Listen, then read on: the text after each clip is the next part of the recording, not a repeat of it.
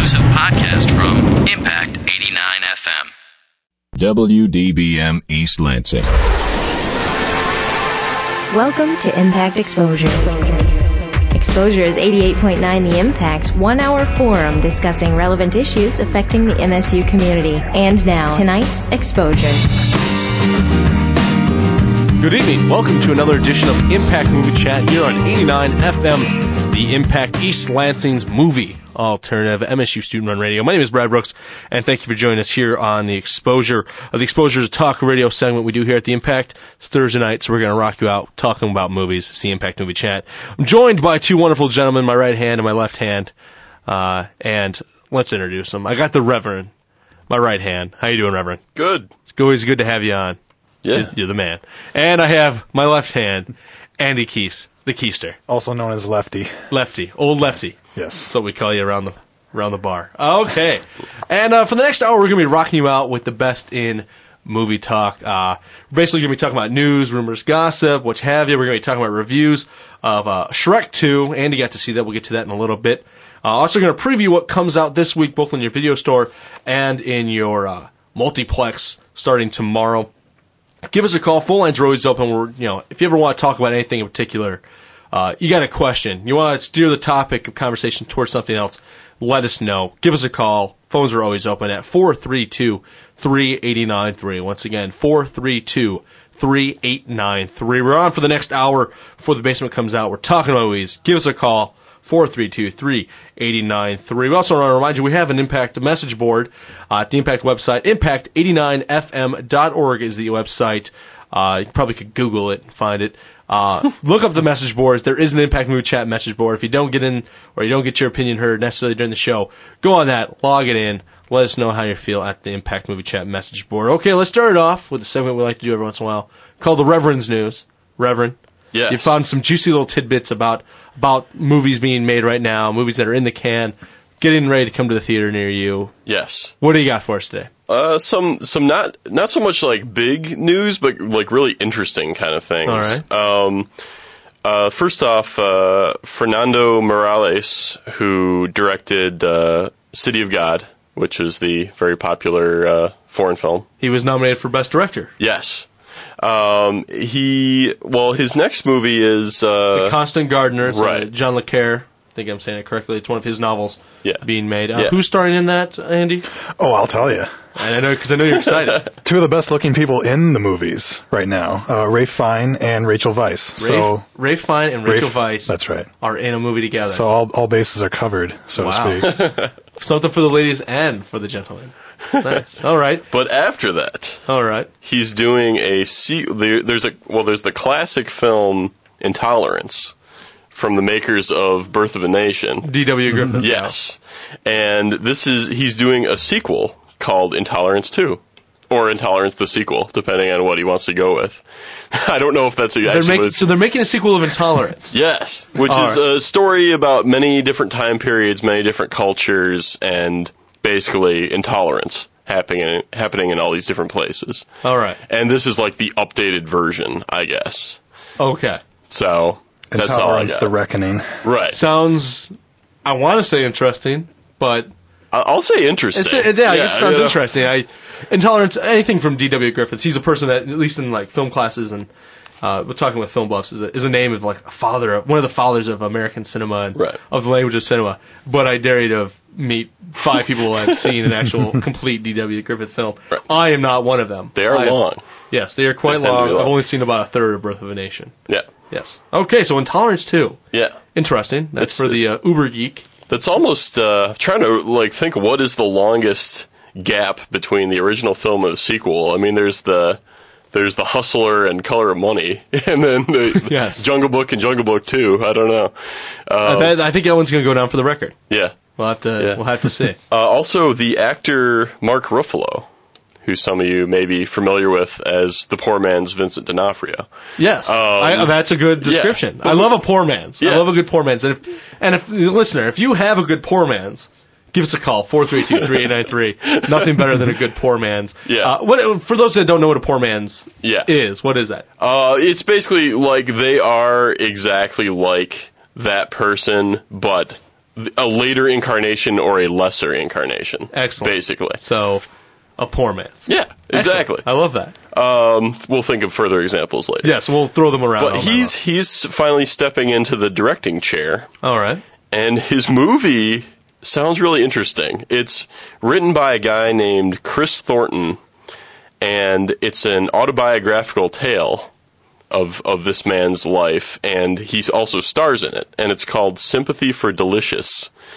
And it's about, and he is a LA Scratch D- DJ who's uh, wheelchair bound, and he's also a faith healer. and, and, and, it- and it's about his, and it's about his life, and it co-stars Nicolas Cage. Hmm. That's what I got for you. Wow. I so just- the weirdest movie of all time. Yeah, exactly. It's finally coming out. Right. All right. I was It wondering is- if they were going to put it those is things being together. made. Interesting. There was a couple of No, no, no, just get, let's get back to that. Yeah, yeah, yeah. You would think like I can't move on. First of all, a scratch DJ Right. in L.A.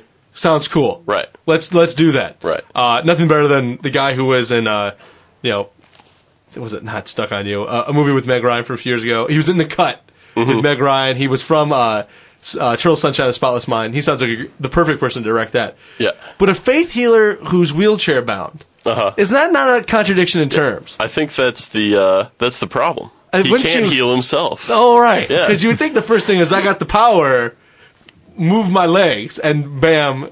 Okay. Right. Interesting. Yeah, Not I- picking on faith healers or people that are wheelchair bound. That just seems kind of a contradiction. Yeah, But that'll be an interesting plot point. I'm definitely intrigued. Sounds interesting. You know? All right. All Uh, right. And then there's uh, it was interestingly there's a couple of um, anthology films being made, um, movies that have multiple shorts by different directors in them, um, with international uh, international grouping of directors. Uh, one of them is called All the Invisible Children, which has seven different directors. Uh, two of which are John Woo and Ridley Scott. Interesting. And then the other ones I didn't really recognize, so I, I don't know who they are. So I, I didn't Therefore, list it's them. not important. Yeah, exactly. Don't worry about it. Who cares? um, or well, at least you know it does. Yeah. Um, basically, all of the stories are about uh, impoverished children in different parts of the world, and um, so that looks sounds potentially interesting. Uh, also, the uh, United Nations Development Program is working on a movie called Eight, which is um, highlighting Millennium Development Goals, as they call them, eight different goals that they have that they want to achieve by 2015.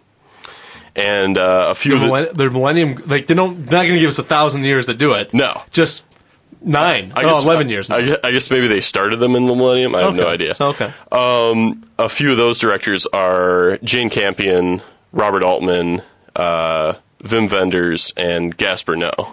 Interesting. Of the eight directors that they're going to have, each highlighting a different goal. Interesting. Yeah, Nice collection of directors for that one. yeah, absolutely. Right. Uh, and uh, this last little bit here I got is that Wolfgang Petersen and the screenwriter for Troy are collaborating on another movie. They're working on adapting the first book in the Piers Anthony Xanth series. Right. Which uh, is like a popular fantasy series. It, it seems like it was more popular like 10 years ago, but I don't know. I don't know that much about it, but basically the concept of the series is it's this ma- mystical world where everyone in it has their own power, basically their own magical power, and uh, they're kind of like funny, somewhat for young adult kind of books, I think. And the first book in the series is called A Spell for Chameleon, where the main character actually doesn't have a power. He's like the only person in the land who doesn't have a power, so he goes out looking for what his power is. Interesting. Yeah. Interesting. So I don't know. I, when you first started that off, I was hoping that the uh, Wolfgang Pearson and the, and the writer of Troy Ulysses. decided- had decided to never make another Oh, okay. movie again, or do a Ulysses. That would have been right. nice, but You mean Odysseus? Right. Either way, you can. Ulyss- Okay. This is, there. Uh, well, well, you, it's been done both ways. so- you can you can Yeah. you can call me the one. Yeah. Ulysses or Odysseus. Yeah. It's the Odyssey. Yes. Semantics. with Sean Bean. yeah. Yeah. Great movie. All right. You'll see the Impact Movie Chat. We're doing the Reverend's news right now. We're talking about some news items in Hollywood right now. Give us a call if there's anything that interests you or you've heard anything yourself. 432-3893. Once again, 432-3893. Um, I had a little thing, and this is a question to Andy. You you saw the Catwoman trailer the other day. I did. And you mentioned it to me in passing, and I kind of want to talk about this because last, I think at the end of last summer, I think I, I proclaimed that that summer sucked. right. Summer 2003, good riddance. Can't wait for summer 2004. Well, summer 2004 is on us, and I somehow lost the. Uh, I hadn't didn't know what was coming out because summer 2004 is going to suck too. Sorry, folks. Uh, that's what we're doing here. We're giving you the news S- this, as it happens. We're like MTV News. as it happens, you get it here first. This is the movie news. Uh, this summer is going to suck, except for uh, Harry Potter and Spider Man. Good luck the rest of the time. uh, so far, so far, what's come out that's been good? Nothing. Yes, that was it. We got Van Helsing, Troy, Shrek 2. You can go ahead and like Shrek 2. We'll find out if Andy liked it later on. For the most part, this this isn't a good summer. And one of the indicators is Catwoman, Right. uh, starring uh, Halle Berry as That's Catwoman. right. Um, and if you haven't seen the outfit that she wears, which is like an S and M leather outfit with like ca- scratches in it, uh, which looks ridiculous. Um, she's in like stiletto high It looks heels. it looks more like a Halloween costume. Yeah, it looks like a bad Catwoman else. Halloween costume. Right. Like she's wearing high heels with like the toes cut out, so her like Right. toes can show. But like she's supposed to kick butt in like high heels. It's it's it plays into that end joke of uh, a lot of a lot of female Halloween costumes. You're not really going as a nurse. You're going as a nurse slut. You're not really going as as Well, a yeah. doctor. You're going as a doctor slut. You know that kind of stuff. It's, there's just the similar one costume. And we're getting calls, and feel free to give us a call about that. 432-3893. If you don't think all Halloween costumes are like that, let us know. Actually, don't. We don't care. Uh, 432-3893. But yes, the, the costume is pathetic, and it. Right. I will say the costume that Michelle Pfeiffer had in Batman Returns, much better. right. Much better costume. Covered her up completely, but what's you know you Still gotta leave, naughty. leave something to the imagination. I say. But anyway, But right, I saw I saw this teaser for it, and there was a pretty good amount of people in the theater, and uh, we were we were joking earlier, maybe a few weeks ago, that Van Helsing was going to be the, this year's uh, League of Extraordinary Gentlemen. I'm right now. I'm going to proclaim Catwoman as probably the worst movie of the summer, You think? maybe even this year. I don't Wow. know. It just looks absolutely terrible. Looks worse than iRobot to me. And the theater that I was in after the trailer was over, it was met apropos with uproarious laughter. Excellent. I mean, it's, it was almost as if, yeah, that's going to be bad. Vehemently bad, I'll say. delicious. Well, it's it's not even Catwoman, Michelle Pfeiffer Catwoman. It's it's not Selina Kyle. It's a different character. Not in Gotham. No Batman, you know, ethos around it. It's just a woman who's got cat-like abilities, Right. and it's Halle Berry. And you know, for someone who should have all the power in Hollywood after winning her Oscar, she's just going to keep doing stuff like this and being on the cover of For Him magazine, which is a horrible magazine. And if you read For Him magazine, you should be ashamed of yourself. um, it's I don't I guess I don't understand what necessarily she wants to go with and why she's making these movies, but that's what she's doing. Uh, Catwoman. I don't know how much she was paid for Catwoman, but I guess after she won the uh, Best Actress Oscar for Monsters Ball, her agent encouraged her to ask for $22 million for her next movie, which would have made her the highest paid person in Hollywood. But that didn't happen. No, because has she shown an ability to open a movie? No. But Hollywood isn't. necess- Hollywood wants awards left and right, but you have to be able to open a movie and bring enough, bring people you know, an automatic hundred million dollars to a film just on your name alone. Mm-hmm. So you have to be a Jim Carrey, where no matter what piece of drivel he's in, a hundred million dollars is, is guaranteed. Right. What, what Schwarzenegger used to be before he got really, really bad. Mm-hmm. So, and and Halle Berry, unfortunately, is not that. This looks like one of the worst of the year. And you mentioned iRobot looking bad. That looks horrible. We did a little summer preview a few weeks ago, and this summer just looks pretty bad. Am I wrong, gentlemen? No. Not at all. No. Not at all. But let's see. We'll have to wait and see how low does it really get. Uh, there are a few highlights. You know, Harry Potter, Spider Man Two, as I said, was pretty bad when you're waiting for sequels. And that's the that's gonna be the top uh, top thing. But I'm also looking forward to like things like The Village. There may be a few small things that will actually work out. But if it's a big, I think if it's a, if any pretty much beyond Harry Potter, it's Spider Man. Anything that's a big summer blockbuster, pretty much this year looks bad. Yeah. In past summers, you can get a fun time out of them, but they usually just look bad. I think there is a lot of like smaller stuff coming out that looks good though. I mean, um, just you know, for being the summer, I think there's some some smaller stuff coming out. Yeah. So that'll be nice. I don't know. I don't know about the village. I don't know about, Don't know about The one. Village? I think that might be stupid. The latest from M Night Shyamalan. He brought Yeah. you uh, Six Sense, Signs, uh, Unbreakable, and you're a big fan. But this is I, I would big big fan strong. I like Unbreakable a lot. okay. I thought Signs was okay. All right. Other than that, eh, I You didn't know. like Six Sense, yeah. Well, but you saw you saw the ending coming. Yeah, that. Okay. But also, I mean, like Sixth Sense, I thought was okay, but I was like, I didn't love the movie that much. I just thought it was directed well. Okay. You know what I mean? Um, I don't know something. I just, you know, I get like a feeling. I have a sixth sense. Oh. about When it comes to movies. Yeah, I guess. I, I just, I just have this bad vibe about the village. Like, I think I'm gonna find a dome. I did don't find why. out that uh, Judy Greer is in the village the other day. Oh, okay. Who I'm a fan of. right. Who is She's uh, she was in adaptation. She played the uh, the waitress in adaptation, the one that Nicolas Cage has a crush on. She's had minor roles in quite a few movies, but uh, she has a relatively strong following for a relatively unknown actress. and I love those. All right, you're listening to the Impact Movie Chat here on 89 FM. The Impact. Uh, we're talking about mu- movie news, and I guess I'll just mention one last thing. Uh, local boy Michael Moore, uh, who probably doesn't live in Michigan anymore, but he's from Flint Town. Especially if you've seen the uh, the movie uh, Roger and Me, uh, known as basically he's a, he's a a liberal documentarian um, who I would just say is a leftist liberal propaganda machine. Um, if you've seen any of his movies, they're pretty much propaganda. He's not the world's greatest. He has his own visual style and his own aesthetic, but pretty much he makes uh, liberal propaganda, which I enjoy because I'm a liberal myself. His latest film, Fahrenheit 9, uh, 911, um, has just won the Palme d'Or of Cannes. Cannes is one of the biggest, is the biggest film festival in the world. Huge amount of prestige. Uh, they even open huge movies there. Uh, Kill Bill, the full four and a half hour film, uncut, unedited, unrated, was shown at Cannes this year. Uh, the Palme d'Or, the greatest prize the, that you can get at Cannes, was given to uh, Fahrenheit 9/11.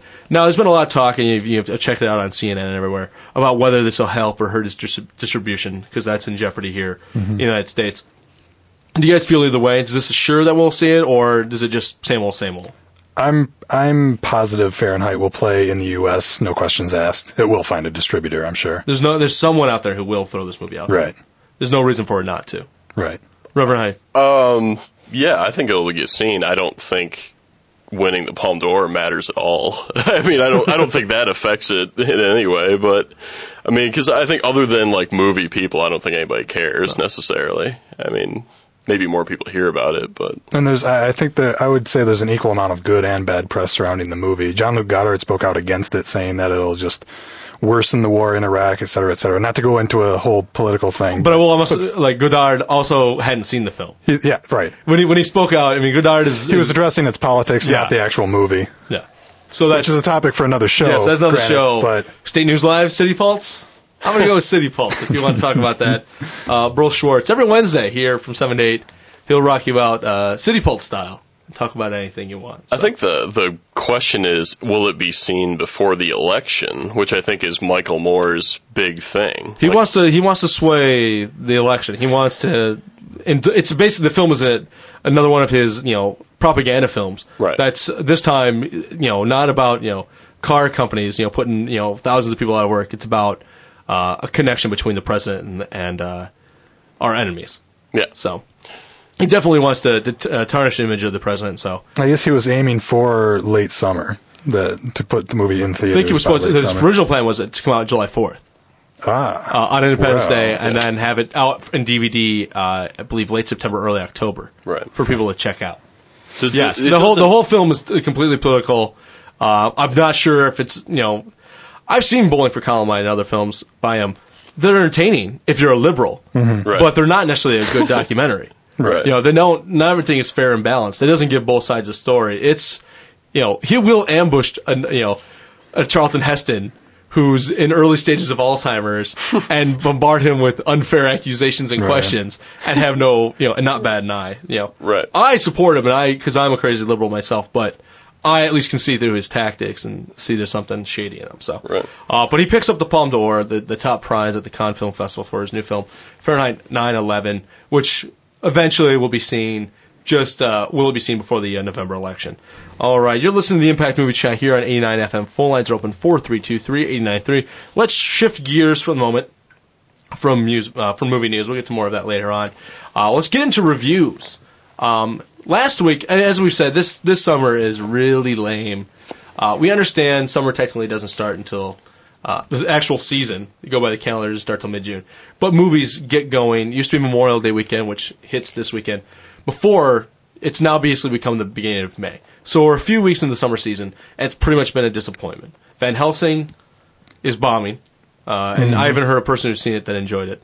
Um, Troy, um, as we talked about last week, is watchable, Yeah, Um, but that's all. but that's about it. Um, and Shrek now comes out, and Andy, you were last week. We got Alex's take on. it. He got to see it a little bit early, Right. and he checked out Shrek. Um, once again, watchable, funny, not bad. You know, it was, it was a decent, Mm-hmm. you know, decent review. He's not the biggest fan of the first one. Are you a big fan of the first Shrek? Or are you just moderately interested? Do I uh? I wouldn't call myself a big fan of the first movie. I did like it. I thought it was cute for its target audience. Uh, you know, families, middle America, children, that kind of thing. Um, I know I can I can understand perfectly why people don't like the two Shrek films.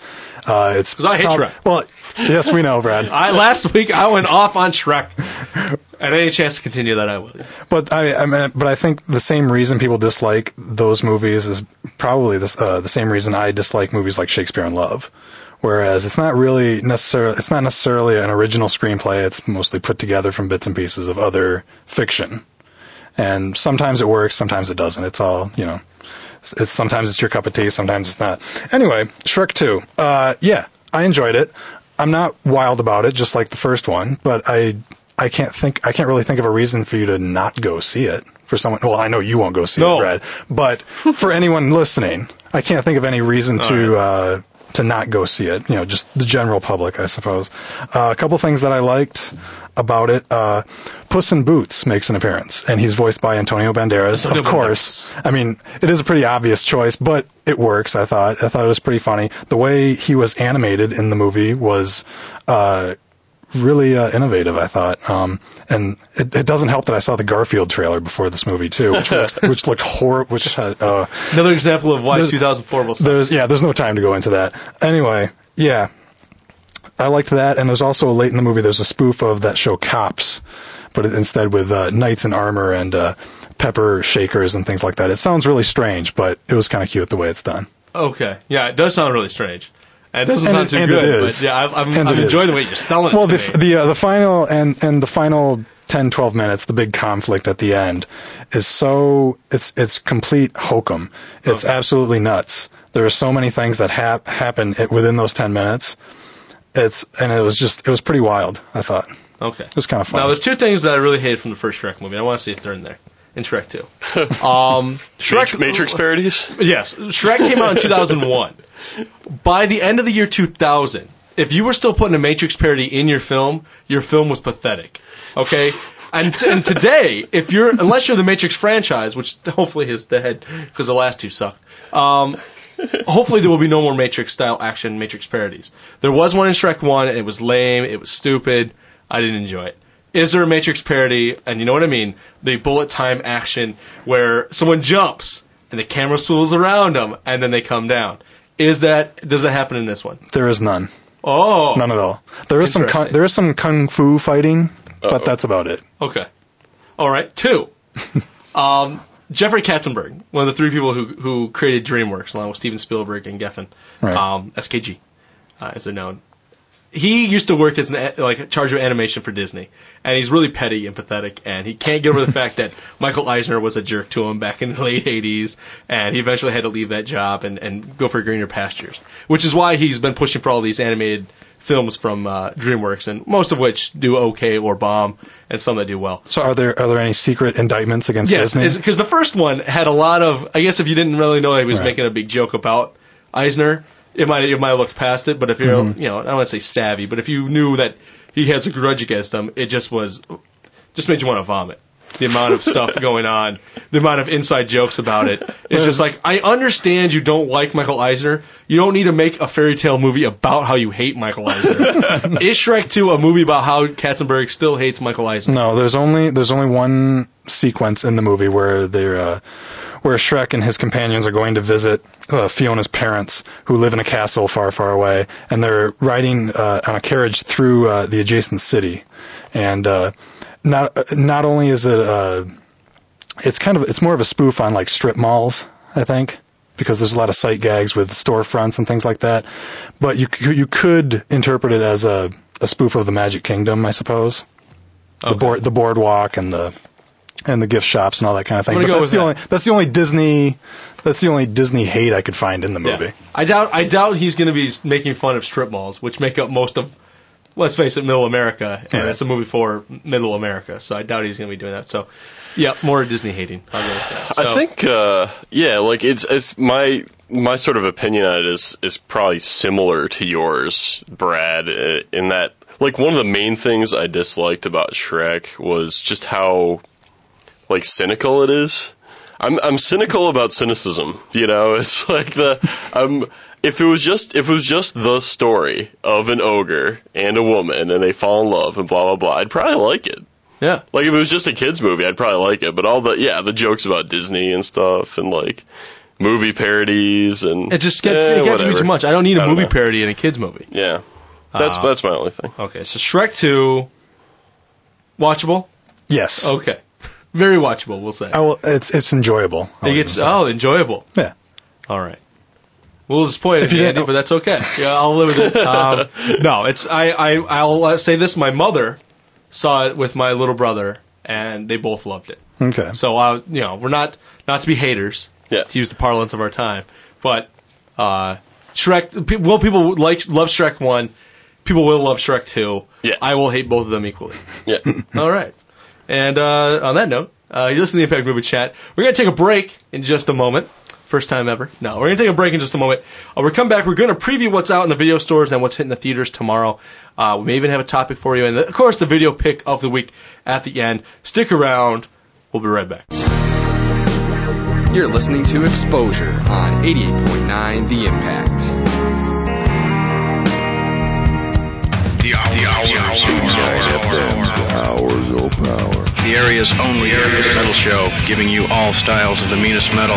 Thursdays from 10 p.m. to 2 a.m. The Hours features metal news every week at 11 p.m. Concert info at 11:30. A new CD half every week at midnight, and your 1 o'clock local block, packed in between classic metal artists like Slayer, Pantera, and Iron Maiden, as well as the latest metal to make your parents soil themselves. Music from Cradle of Filth.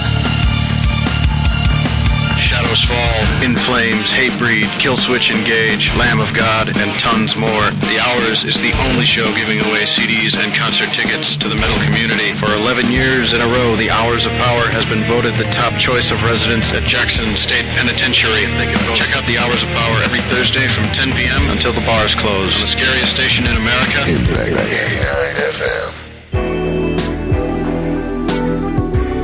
What's up? This Warren G, you know what I'm saying? I'm here giving it up for RADD because they do a lot of good things for people. And uh, I just want to say, before you drink, make sure that you got somebody that can drive your butt home so you won't crash or get pulled over and get a DUI. So go ahead and follow the rules. We just trying to make you see. Nobody does it better. Nobody. You're listening to Exposure on 88.9 The Impact. Phone lines are open at 432 3893. And now, back to Exposure. Welcome back to the Impact Movie Chat here on 89 FM, the Impact East Lansing's movie alternative. We usually rock you out with music all day long, but from 7 to 8 p.m. on Thursday nights, it's all about movies, baby. All right. My name is Brad Brooks, and I'm joined, as always, by the Reverend mm-hmm. and Andy. We're hanging out, we're talking about movies. If there's something you want to talk about movie related, or you've seen Shrek 2 and you loved it or hated it, give us a call. 432-3893. Once again, 432-3893. Give us a call. Let us know how you feel about various things. Uh, we just reviewed Shrek, so it's time to preview what's coming out this week. Three movies hit the theater starting tomorrow, um, and I would say uh, two of them are disaster movies. one is Saving Helen. That's a disaster movie. That's me, ri- directed by Garry Marshall. Uh, the one is an actual bona fide uh, uh, disaster movie. The day after tomorrow, and the third film being Soul Plane. All right, let's break these down. We'll start with Soul Plane first. Uh, from uh, an under, uh, basically an unknown director to me, Jesse Terrero. Uh, hasn't done much. so- Jesse. Jesse. when you just let you know, you, you can't go by an e at the end, like an e vowel sound at the end of your name and be taken care of. Seriously, uh, that goes for Garry Marshall also. Or Andy. Yes, Never sorry. Andy. We're gonna switch your name. Your name is going back to Andrew Awesome. for. Uh, the directing that's world. why I go by Brad and not Brad. The keister will do. The Keister will do.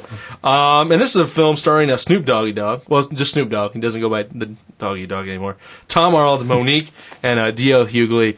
It's about a um, uh, black owned and operated uh, airplane on its maiden voyage, and hilarity ensues with all the passengers as they uh, mix and match with the uh, crew and pilots. I believe a pilot is played by Snoop Dogg, uh, and various other things. It's um, basically a, a crazy plane ride of fun. and do either of you guys want to check this one? out? Have you really seen any press for it? Have you seen the trailer? Have you I've seen any commercials for it? Yeah, I've seen the trailer like a, a number of times actually. Okay. As have I. I've seen a few commercials for it. Yeah. It's it's not just silently coming in. Uh, I'm a little surprised it came out this weekend. Most of the no, most of the uh, commercials don't say Soul Plane. You know, the 28th, the Memorial Day weekend. But it's perfect time for this. You know, all these movies this week have a good chance of making a lot of money with the Memorial Day weekend. This is, you know, we'll get to this in just a moment. But the Memorial Day weekend used to be the start of summer, where it kicked off with a bang, where it really started, and you made a lot of money. And I'm just gonna say, Soul Plane, The Day After Tomorrow, and Saving Helen are what this summer. If this is indicative of this summer, like one of these, like these are the movies that are going to rock you out this summer. this is gonna be a pathetic summer. Right. You know, there are movies that we're talking about we don't like, we don't want to see this, we don't want to see that. But I mean, n- n- no disrespect to Soul Plane. You know, I think it's it's it's geared for an audience which unfortunately doesn't have enough movies made for it. Um, I'm not sure it's something I necessarily want to see, but hopefully it'll be funny and for all audiences. Um, but I think a lot of people will write it off um, as just a black comedy, and hopefully it's much more than that, and everyone else can check it out. Hey, I like Tom Arnold. I love Snoop Dogg. Snoop Dogg is he's not taken seriously as an actor at all, but I've always liked him in any movie I've seen him in. I liked him in Starsky and And- Hutch. He was good as Huggy Bear. I enjoyed him. I mean, it's not. He's really funny. He's playing off on it. He does a know, great job playing off his own persona in it. But uh, we'll just have to see. And I, I so but Soul Plane. So I'm, I'm gonna leave this one aside. This one coming out this time. It's good for them. A great weekend for them. I think it'll make actually a good amount of money this weekend. Possibly. Okay. Well, possibly. I mean, you never know. But the other two movies, Saving Helen and Day After Tomorrow, Raising Hell. Raising Helen, yeah. Same Raising Helen. same sorry. difference. Not- yeah, it's basically it's it's a bad it's a bad Garry Marshall film, which we'll get to. These are the two blockbusters that are coming out right now for the Memorial Day weekend. Counter programming, I don't know. Day After Tomorrow, yes, is going to be a big blockbuster. Sometimes they try to sneak in a smaller film, which I guess is Raising Helen, but Well, I this think, this shows me the summer's going to suck. I think they've tried counter programming in the past, and that it, I don't think it really works. So now I think they're just throwing a movie out there, and hopefully they'll get some of the spillover. You Yeah. know, and I don't think I think Raising Helen. I mean, isn't that getting like terrible reviews?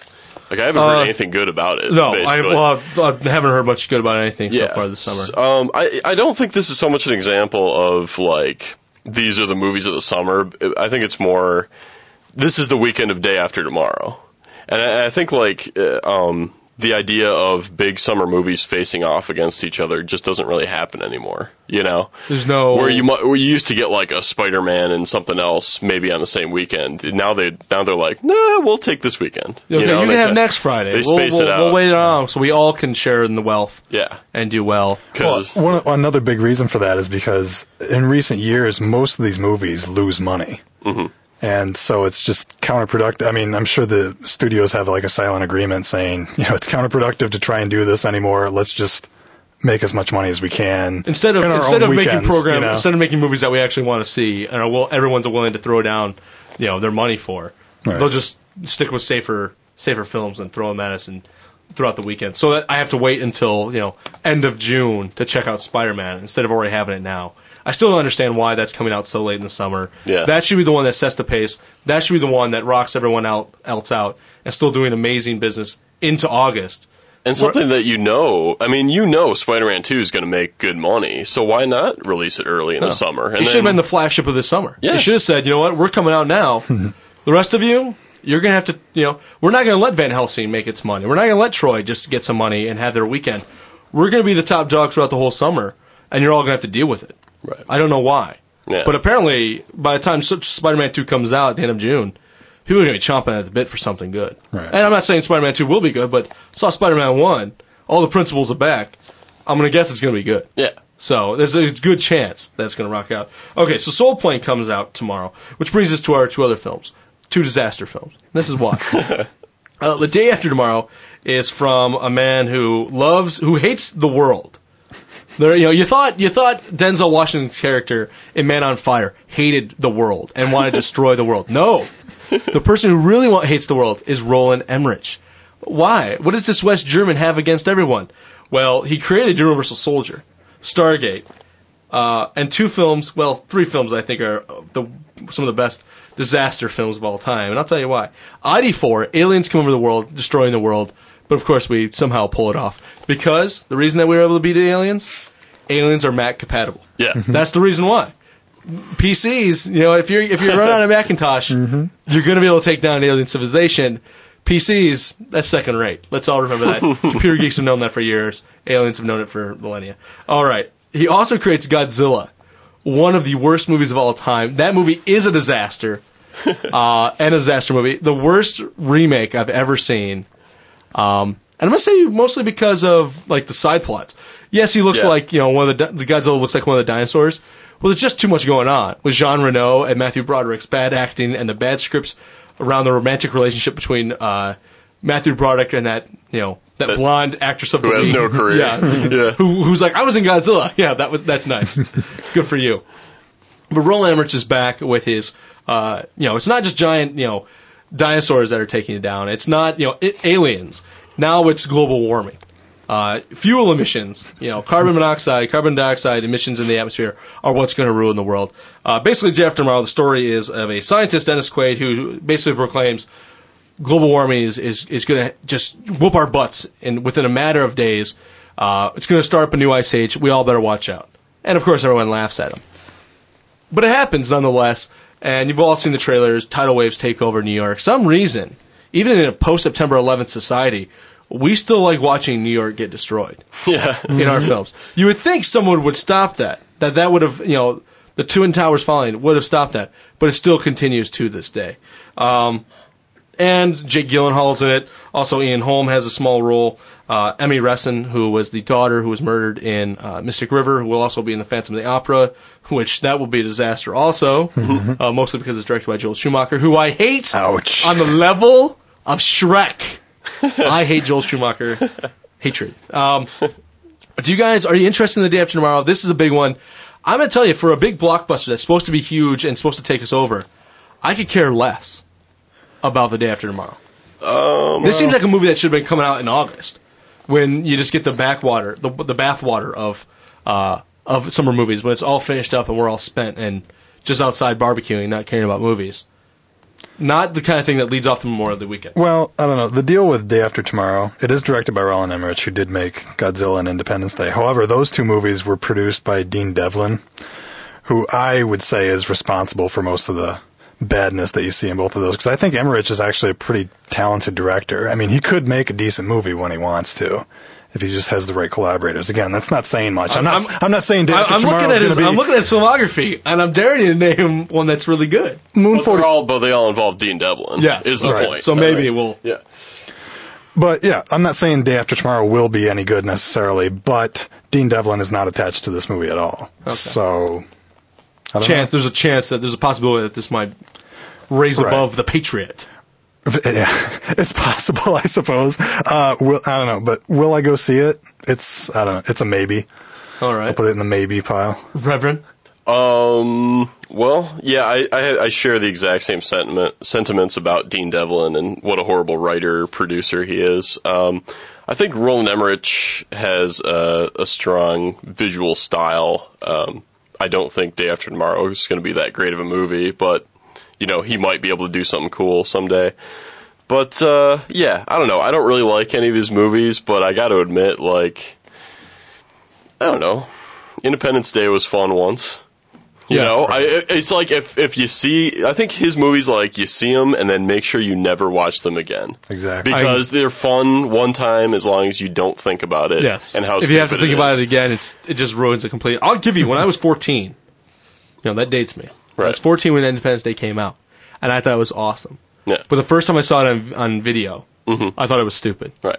and it's gotten stupider every time I've seen it since. And also, he makes movies that if you're going to see it, it would be much better in the theater. You know, because it is just visual. You know, you know, That's- you need the that's- that's- THX surround sound to rock you out. Yeah, that's what's good about it. It's not the story. We're not going for the story or any of that. We're going for the destruction of the world Yes. by giant tidal waves. So I think, and I think I'm exhausted from the destruction of the world. I've seen the world just destroyed so many times. Right. I think I'm also going to pass on this one. This one is a possible maybe. I think this is an up in the air for me too. I, I'll probably see it, but I don't know. Yeah. I'm not that excited about it. Don't yeah, listener. Don't expect reviews on the day after tomorrow next week because there's no guarantee any of us are willing to check this one out. One one other thing, the uh, the cast in this one, uh, I'm a little more impressed with personally. I do like Dennis Quaid and I do like uh, Jake Gyllenhaal occasionally, and uh, what's her name that you mentioned? The, uh, the Emmy murdered daughter, Amy Rosen. Risner, I think his name is. Yes,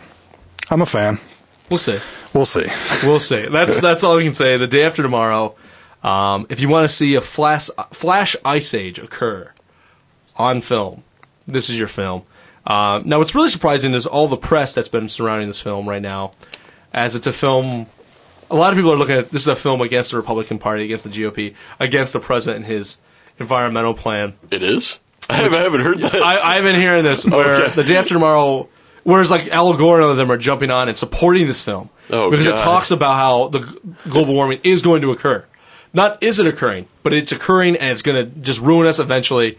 People are jumping on the bandwagon that this film it's like it's a this is a you know a political film. This is a film about a policy. Mm-hmm. No, and, and acting like that. Roland Emmerich, when he decided to make this movie, said, "You know what? I need to stick it to the man." Mm-hmm. George W. Bush's environmental policies aren't really cutting it in today's society. I need to make a film that will put take him off his pedestal. No, Roland Emmerich made a film about destroying the world because he's Wants a to make money. sadist and he wants to make millions of dollars about destroying the world because people love to see that in the summer. People love to see New York get destroyed during the summer. This is the film for him. I just find it a little strange. If you turn on CNN, they're probably talking about it right now. I've just seen a little bit of the last few last few weeks as we've gotten closer to the release. I'm also amazed that environmentalists would back a movie with such fuzzy uh, science to it too. You know, well, yeah, Kinda like, what was it? NASA, and this is just NASA, went behind saying they don't support this film. okay, I don't know why someone at NASA felt that they had to say that. Yeah. But people, I mean, it's the scientific commu- community is a buzz about it, and I will say for one reason alone. I love the scientific community. Mm-hmm. They're doing a lot of great things, mm-hmm. you know, in science. But anytime someone will let them talk as and be a you know talking head for popular culture, it's not always the best thing. Right. And if someone will stick a microphone in their face and will say, "Well, how do you feel about that?" They'll be like, "Well, well, well, I'll, I'll let you have my opinion. I'm f- I'm behind it, uh, behind scientists, but not necessarily about the the press around it." The, the same exact thing, uh, you know, the same exact thing happened last year with the core. There were all kinds of geologists and earth science people coming out about how this movie is 100% accurate and it can and could possibly happen. And, And, yeah. and then Which was, and, it was also another- ridiculous when that happened, too. And there's another so. camp when people will, you know, completely go the opposite way. This this doesn't happen. This Mm-hmm. won't happen. It's just silly conversation for no reason. These are stupid movies to be enjoyed at a stupid level. Right. So I'm not saying people who enjoy these are stupid. I'm just saying these movies are dumbed down. yeah, You know, this isn't. You're not. No one's gonna be writing a thesis paper about the day after tomorrow, and no one should. yeah. I, I, I don't. I would like people to get involved in environmentalism, but I don't want them to get involved because of the day after tomorrow. you know, if that's the reason, counterproductive. Don't bother. You know. I, it's nice that you want to save the world, but because of that movie, please. I got I got a really funny story about Day After Tomorrow. This is something I heard a long time ago. Um, Trey Parker and Matt Stone, uh, who created South Park, Yeah, yeah. Uh, were going to when they got the Day After Tomorrow script a year ago.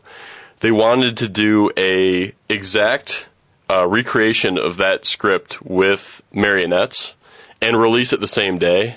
and and their lawyers were like, "No, no, you can't do that. You can't do that." And they were like, "Why? Please, it's so funny." and uh, so then they use that same idea. They're using the the marionettes, and they're making a movie called Team America, which is about this guy. It's sort of a parody of like current, um, you know, world world politics, American world politics mixed with a Jerry Bruckheimer movie, and it's kind of parodying all Excellent. of that. so that's yes. good. I don't know when that's coming out because I haven't heard anything in a while, but I'm You're really gonna have to keep on top of that one because Yeah. that sounds brilliant. Yeah. that sounds amazing. okay, that's the day after tomorrow.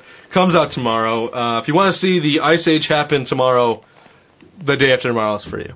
All Mm-hmm. Um, also coming out next week, a movie I've coined a disaster because I don't want to see it, um, is Raising Helen.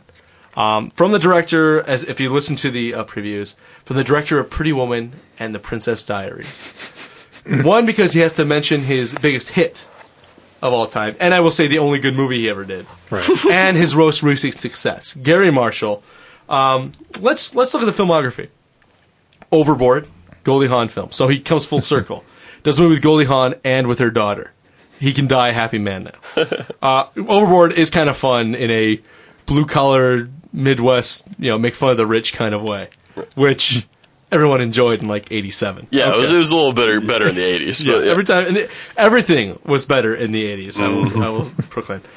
Beaches, yes. I couldn't. I couldn't. I forgot who made Beaches, and who made the movie that I have to suffer with for the rest of my life. um, Wind beneath my wings. Oh Jesus. Um, Beaches is Garry Marshall. Uh, Pretty Woman. I'm actually going to say is a good romantic comedy, and if you enjoy it, I have no ill will against you. I think it's a good movie. Okay, but there are people who hate it.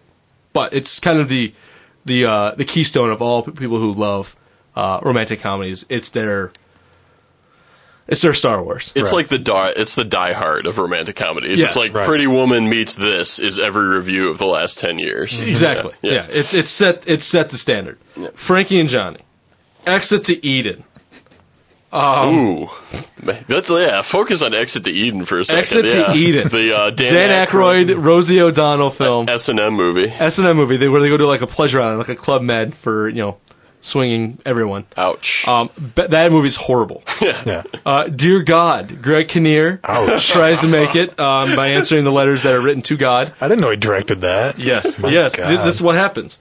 Uh, the other sister, Juliette Lewis plays uh, a- a Oh, mentally handicapped yeah. child of um, Diane Keaton, who's in love with mentally handicapped Giovanni, Giovanni Ribisi. Ribisi. Um, and then his greatest war crime, his greatest crime against humanity, uh, the Runaway Bride. Yeah. Now, it's one thing to make a movie. It, it's one thing that if, like, you know, Howard Hawk made a film with, like, you know, Cary Grant and, like, you know, Lauren Bacall or something, you know, so two old, two stars. And they had great chemistry. And the director, 10 years down the road, decided, well, let's put those two together again. And we'll rely on that chemistry that people still remember. That's okay if another director does it. But Garry Marshall, you're not allowed to make a sequel to Pretty Woman, not call it a sequel to Pretty Woman. Have no chemistry or story that's worthwhile between the two main characters, except for the fact that we remember Pretty Woman. Anyone who's anyone who says I liked Pretty uh, Runaway Bride, I liked the chemistry, I like the characters that Julia Roberts and Richard Gere played. I enjoyed their chemistry. I thought they worked well on screen. Everyone who says that is mistaken. They actually like Pretty Woman, and that's the only thing. There's no chemistry between those two characters, and it sickens me.